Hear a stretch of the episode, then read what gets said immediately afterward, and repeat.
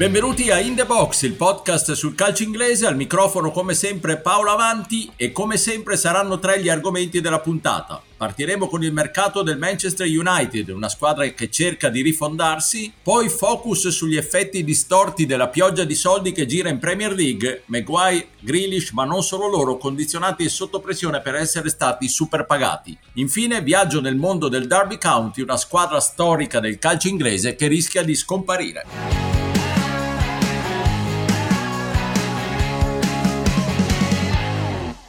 Let's head across Manchester then to United. Nothing yet. That needs to change pretty quickly given how last season ended.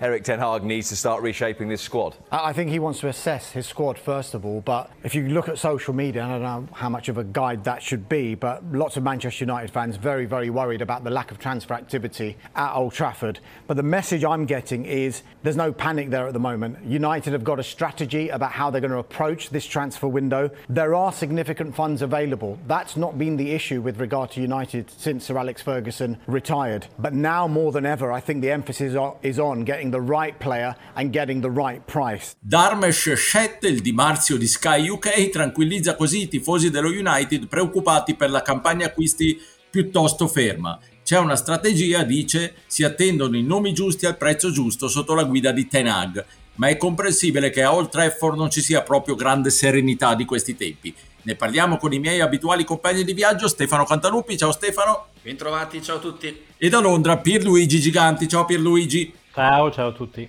Allora Stefano, quando si parla di Manchester United non possiamo che partire da te. Hanno ragione i tifosi a essere preoccupati o sei anche tu sereno, come ci dice il collega di Sky UK? Ma eh, sono con la stessa serenità di Cristiano Ronaldo che è totalmente disperato di quello che sta vedendo. E no, in realtà sto scherzando, non è vero. Io sono piuttosto tranquillo nel senso che eh, negli anni scorsi siamo stati abituati a vedere parecchi giocatori anche di, di, nome o comunque dal cartellino molto alto essere presi dal Manchester United, ma senza assolutamente uno straccio di progetto tattico, eh, ma prima ancora diciamo di filosofia di conduzione di squadra, ecco, prima ancora di capire come stanno in campo, come giocano, cosa fanno. Eh, a me sinceramente che Tenag non abbia ancora a disposizione chissà quali grandissimi acquisti eh, non è che preoccupi più di tanto perché invece qui per forza di cose ci sarà una filosofia di fondo. Poi si tratterà di vedere quanto sarà redditizia in Premier League quanto sarà già in grado di, eh, dire, di tenere il passo di squadre che sono già formate per il vertice come Liverpool City e Chelsea eh, tutto da vedere, però ecco non, non, sono preoccupato del fatto che a fine giugno non ci siano eh, chissà quali giocatori, vedo che la colonnina diciamo degli acquisti in questo momento è vuota, ma è meglio prendere giocatori più funzionali a quello che vuole fare un allenatore che sa cosa vuole fare piuttosto che andare a riempirsi di figurine come è stato fatto negli anni scorsi, quindi onestamente non è un problema in questo momento vedere giocatori associati allo United come Anthony, come anche Eriksen, addirittura visto tra quelli che possono arrivare, che siamo lontani da una definizione, perché insomma è meglio non correre e buttare via altre decine, decine, decine di milioni senza avere un'idea di cosa vuoi fare. Ecco, Pierluigi, ci fai un attimo il punto della situazione sui nomi che si stanno facendo in questo periodo. L'ultimo mi sembra Eriksen, no? Sì, allora di nomi ce ne sono parecchi e adesso li farò sicuramente. Io vorrei però aggiungere una cosa, a me mh, non preoccupa tanto il fatto che attualmente non ci sia ancora alcun acquisto, mi preoccupa semmai il fatto che inizino a sentirsi alcuni giocatori che sono accostati allo United che sostanzialmente stanno dicendo ma perché dovremmo andare allo United? Una squadra che comunque avrà il suo fascino, però è una squadra che gioca in Europa League e ci sono giocatori come De Jong che stanno dicendo io tutto sommato male al Barcellona non sto in considerazione anche che giocherò in Champions, ma secondo me quello che preoccupa di più ancora è che ci sono dei giocatori come Timber, promettente finché si vuole, eh, difensore dal grandissimo potenziale, che però anche lui sta dicendo ma magari rimango al, all'Ajax perché mi sembra um, una situazione anche più stabile e più solida. Per cui forse è più questo, secondo me, quello che sta preoccupando i tifosi e non solo i tifosi, perché ci sono voci importanti, tipo quella di Gary Neville, che è un tifoso doc, che sta comunque palesando le stesse preoccupazioni. Per quel che riguarda i nomi, quello che tu mi chiedevi, beh, ehm, sicuramente un centrocampista arriverà. Eh, Stefano faceva il nome di Eriksen, che comunque interessa anche al Tottenham. Eh, credo che il uh, giocatore che Ten Hag vorrebbe sicuramente De Jong del uh, Barcellona, però oltre alle perplessità del calciatore c'è anche una notevole differenza tra l'offerta e la richiesta, siamo sui 17 milioni di sterline di differenza in questo momento. Poi c'è comunque um, un obiettivo di andare anche a trovare un difensore e si parlava appunto di Timber, anche lui conosciuto molto bene da Tenar che l'ha avuto tra i lancieri in Olanda prima di passare in Inghilterra e poi ehm, lo United sta puntando un attaccante, in realtà un attaccante che sappia giocare su tutto il fronte d'attacco mm, ed è per questo che è stato fatto il nome di Anthony, anche lui eh, giocatore dell'Ajax, ma non solo, si parla anche di Cody Gakpo che è un, uh, un attaccante pre- prevalentemente esterno del PSV Eindhoven di 23 anni, anche lui un elemento che Tenag conosce comunque molto bene perché ovviamente ha allenato praticamente sempre in uh, Olanda. In realtà a me stupisce un po' questo fatto che eh, lo United sia interessato a un giocatore che possa andare su tutti i fronti d'attacco perché a mio avviso sarebbe più utile avere un attaccante centrale, però eh, sembra che attualmente ad Old Trafford abbiano altre idee. Roberto, se tu fossi nella stanza dei bottoni del Manchester United, cosa faresti? Da dove inizieresti la rifondazione di questa squadra? Ma io inizierei a, da, un, da un colloquio molto profondo e approfondito con Cristiano Ronaldo per capire le sue intenzioni, nel senso che abbiamo visto quanto sia condizionante, ce lo aspettavamo obiettivamente, eh, quanto, fosse, quanto sia stato condizionante per l'attacco, come la sua presenza abbia un pochino spostato tutti gli altri o comunque modificato il gioco di tutti gli altri, abbia influito anche negativamente su Bruno Fernandes. E, ehm, è chiaro che Cristiano Ronaldo ha interesse a rimanere lì per mille motivi anche commerciali, che lo United ha lo stesso interesse, però riprendo quanto appena detto, una punta centrale avendo perso Edinson Cavani ci vuole eh, una punta che possa complementare tranquillamente il gioco di Ten Hag e poi capire che cosa non ha funzionato con Sancho. Perché è vero che quando si passa dalla Bundesliga, lo aveva notato anche Solskjaer, c'è sempre una perdita di rendimento rispetto a quanto, acc- a quanto accaduto appunto con il Borussia Dortmund, però il fatto che sia stato utilizzato per lo più a sinistra, che non abbia avuto particolare supporto sulla fascia, che non sia stato quello che ci si aspettava, ecco anche lì capire, perché altrimenti anche lì ci vuole qualcosa, così come è piaciuto molto Elanga a, Elanga a, a Rangnick, però un giocatore ancora incompleto non, sul quale come sempre ci sono speranze esagerate perché succede sempre quando arriva un giovane giocatore prodotto lì, anche se sappiamo che è svedese, che comunque che ha la capacità di esaltare per qualche partita. Pericolosissimo. Qualche giorno fa l'avrete visto Richard Arnold, uno dei principali dirigenti del United, anzi il chief executive, ha avuto un incontro con un gruppo di tifosi, ha saputo che volevano praticamente picchettargli la casa, è andato incontro loro, ha pagato da bere al pub e ha fatto capire di essere lui stesso sconcertato da alcune scelte precedenti di mercato che si ripercuotono ovviamente nelle decisioni da prendere adesso. Eh certo, certo. E si conferma quello che Stefano ci dice praticamente a ogni puntata, che lo United è totalmente in stato confusionale da quando, da quando Ferguson se n'è andato, giusto Stefano? Non si sono mai ripresi, hanno l'abilità di far perdere le certezze anche a Santoni e allenatori super affermati, perché insomma, se penso alla gestione Van Gaal, per, per dirne uno che forse poteva essere quello più eh, titolato ecco, come curriculum e come personalità a prendere una patata del genere. Non siamo andati benissimo, benissimo. tra l'altro ha ammazzato anche due dei giocatori che io preferivo in assoluto, cioè Di Maria, non quello di adesso, che tra un po' va in pensione, e lo stesso discorso per Radamel Falcao, che era un altro dei miei cavalli, malissimo in quell'anno lì. Murigno, diciamo, ha accentuato anche lui le caratteristiche negative della ultima sua parte di carriera e comunque ha vinto qualche cosa che non è proprio successo anche agli altri. E, e Moyes eh, come dicevo già qualche puntata fa eh, voleva arrivare settimo anche con lo United visto che l'ha fatto con, eh, con tutta una serie di, una serie di, l'ha fatto tutta una serie di volte con l'Everton e poi eh, è una posizione in cui può portare eh, squadre come il West Ham e avere gloria, non perché il West Ham non meriti di più, ma insomma perché sono più abituate a quelle posizioni, con lo United è andato male. Vediamo insomma se, se, riescono a riprendersi, ma tutto parte dal manico come sempre in queste situazioni, è la società eh, che deve darti un'impronta, deve, deve, avere pazienza di seminare, non deve prometterti di vincere quando, quando non, è, non, ha le, le condizioni per farlo, è un processo lungo.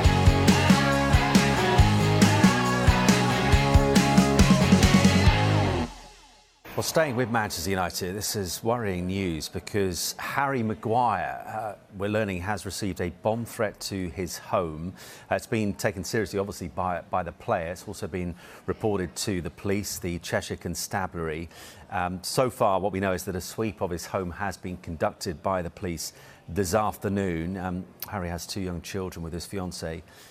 Minacce di morte, una sospetta bomba collocata nella sua casa, insulti continui sui social. Harry Maguire, il più costoso difensore nella storia del calcio inglese, ha deluso le aspettative nel mirino dei tifosi ormai da mesi, in maniera anche ovviamente inaccettabile e crudele.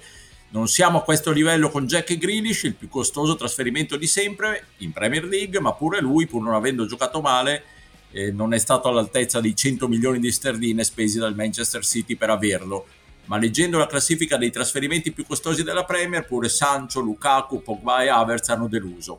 Roberto, i soldi è meglio averli che non averli, partendo da questa lapalissiana considerazione, ma non è che l'infernale meccanismo della Premier League per cui si pagano giocatori a cifre folli e che non sono all'altezza poi del vero valore di questi giocatori alla fine fa del male anche ai giocatori stessi.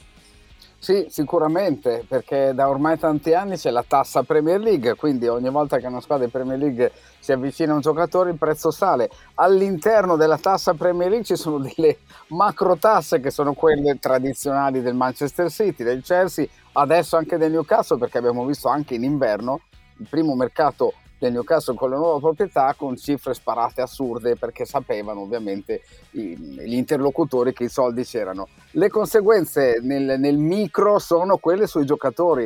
Eh, a Grealish è andata anche abbastanza bene, qualche bu, qualche qualche critica, un Guardiola che senza che nessuno lo ascoltasse faceva notare comunque come le statistiche non fossero drasticamente inferiori a quelle con l'Aston Villa, semplicemente avevano meno corpo perché è stato utilizzato meno. Poi ne abbiamo già parlato, eh, Grealish con due azioni, una più bella dell'altra, messo in campo al momento giusto, stava per chiudere la, la semifinale di ritorno contro il Real Madrid. Adesso imboccare la sfortuna a me non piace mai, ma circostanze veramente quasi casuali che hanno impedito al City di arrivare in finale, grazie a lui, grazie alla scelta di Guardiola in quel momento.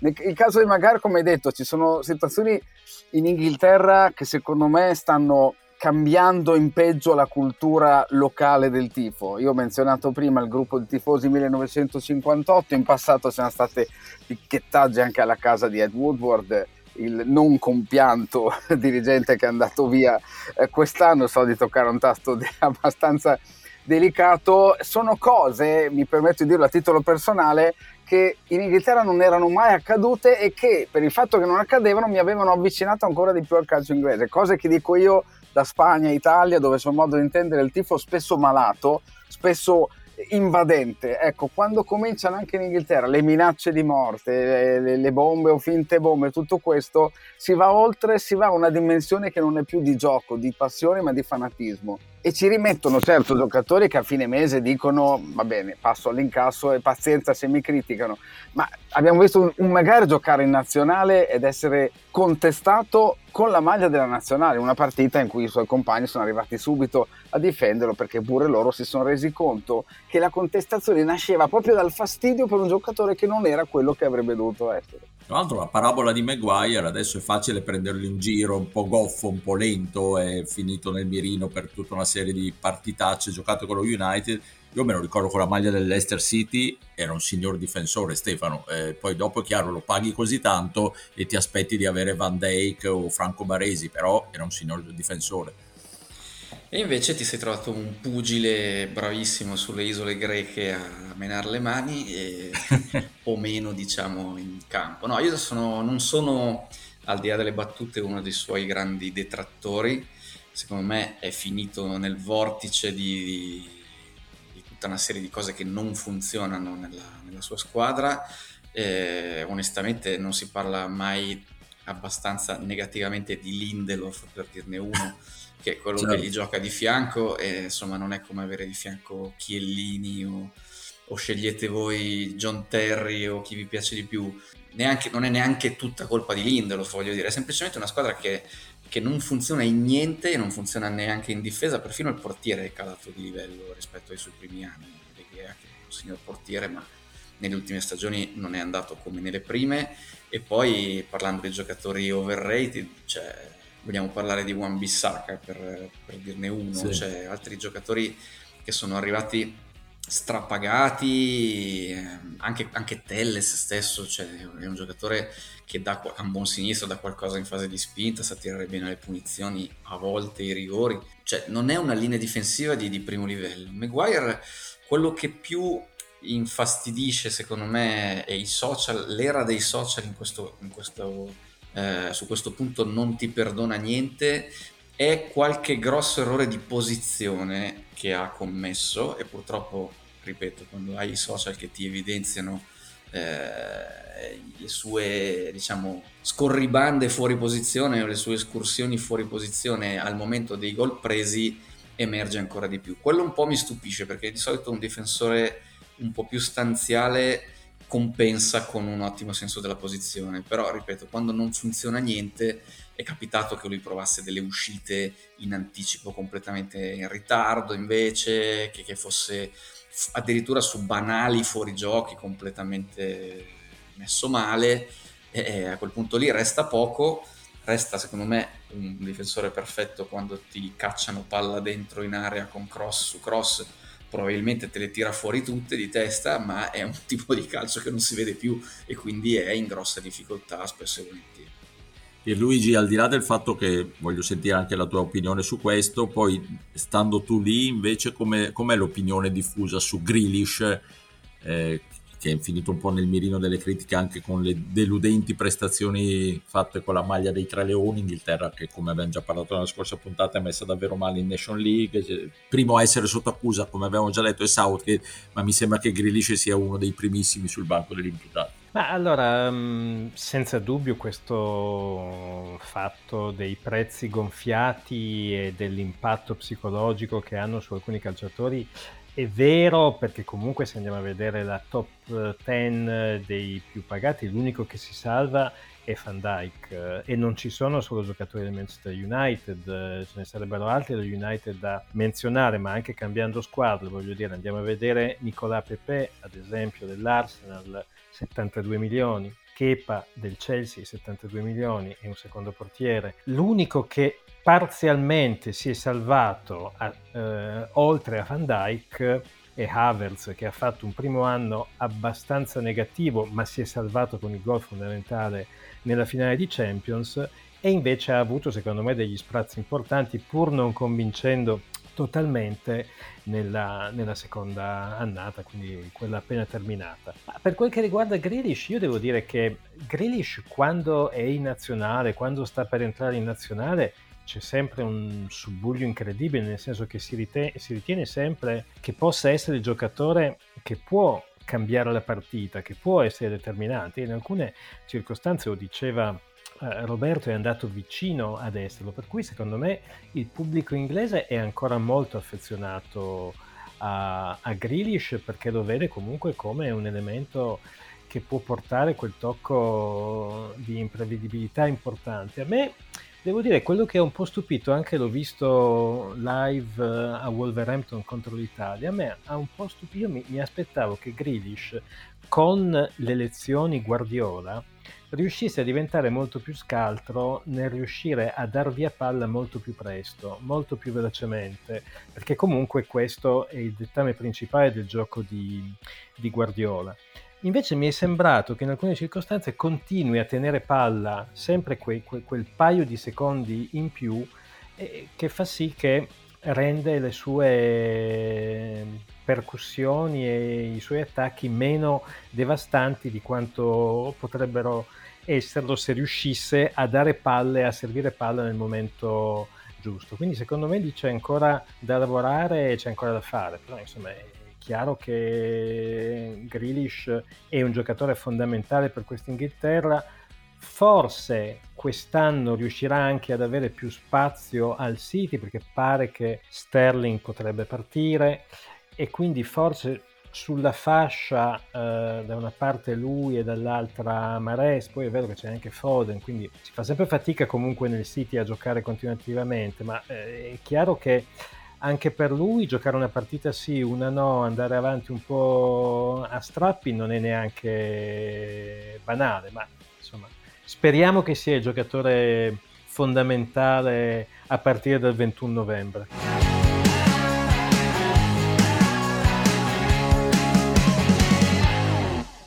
Used that awful word liquidation on a number of occasions throughout this process since Derby first slipped into administration in September. And I think you have to say that that never feels closer than it is now.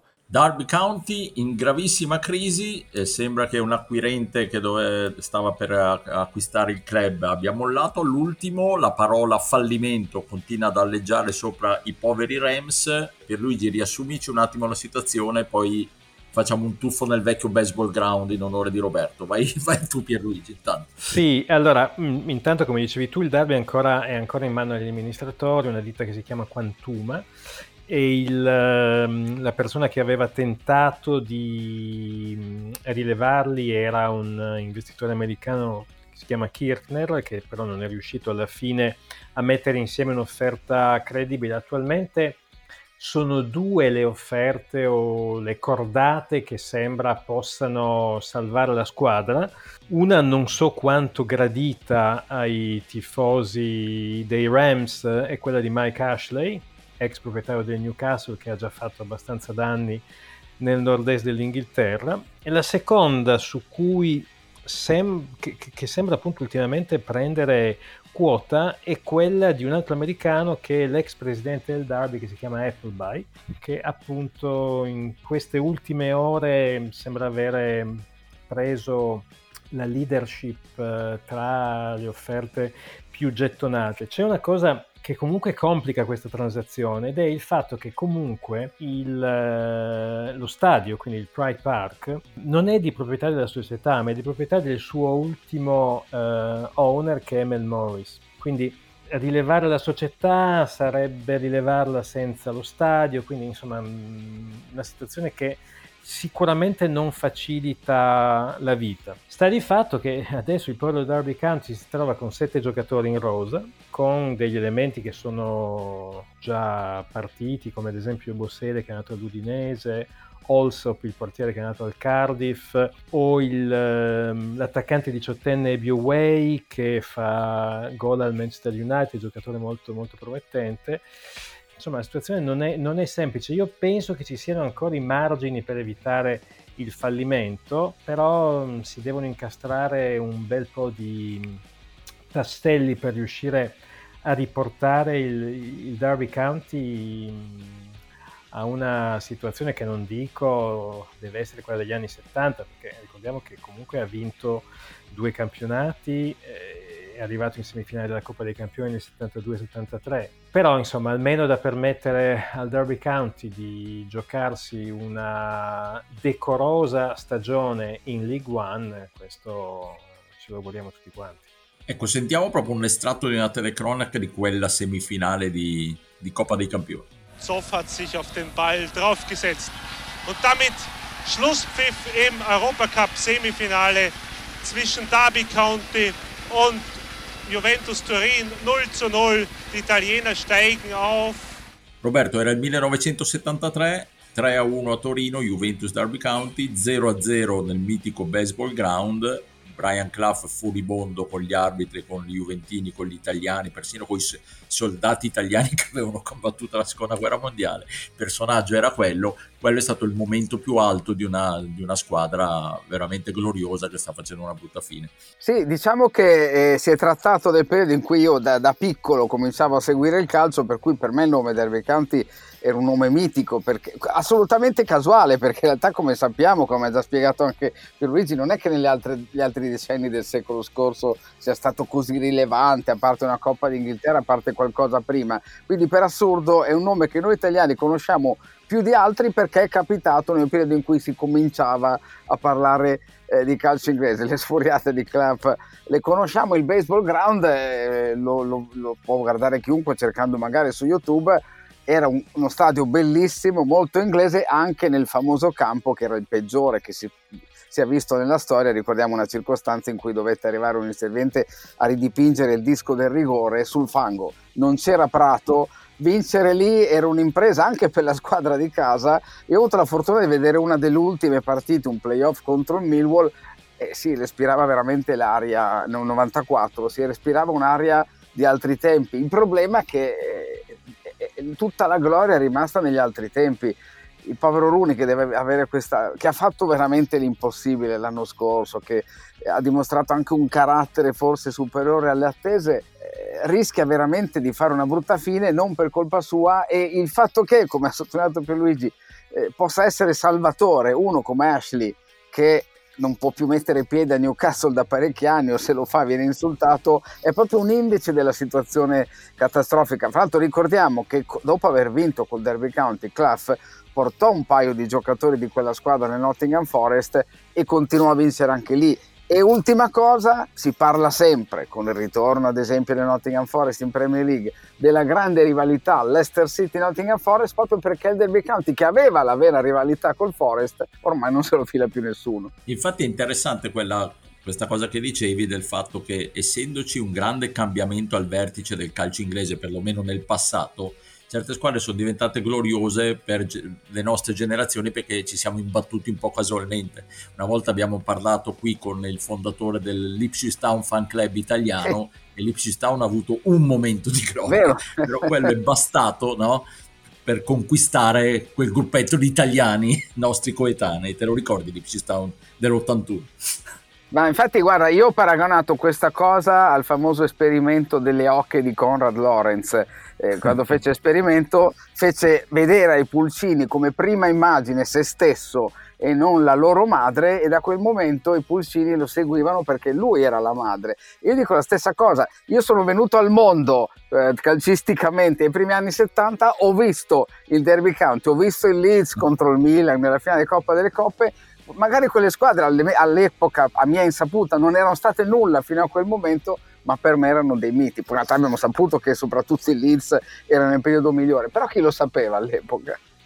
Pensa che invece il pulcino Stefano Cantalupi ha visto l'Oldham Athletic, renditi conto. Eh. Allora, io ho visto la maglia dell'Oldham, avevo 13 anni, ero in Inghilterra, se non ricordo male era un momento in cui si sfidava con l'Arsenal in FA Cup e, e ho detto, vabbè, questa sicuramente è una squadra che resterà in Premier League per tanti e tanti anni. Al cronometraggio attuale siamo usciti dalla Football League e continuiamo con questo avvitamento scarpiato eh, fino a, a, alle serie più che minori, però insomma non mi sono mai pentito anche delle, delle volte che sono, andato, che sono andato a vederli perché poi quando ti affezioni una squadra quella rimane e che altro vi posso dire? Di Rune invece, tornando al, der- al derby, io sono molto stupito della stagione che ha fatto, al di là del fatto che è invecchiato di 25 anni in un anno, cioè, se lo guardate, è vero, è vero. Improvvisamente vi sentirete tutti più giovani perché è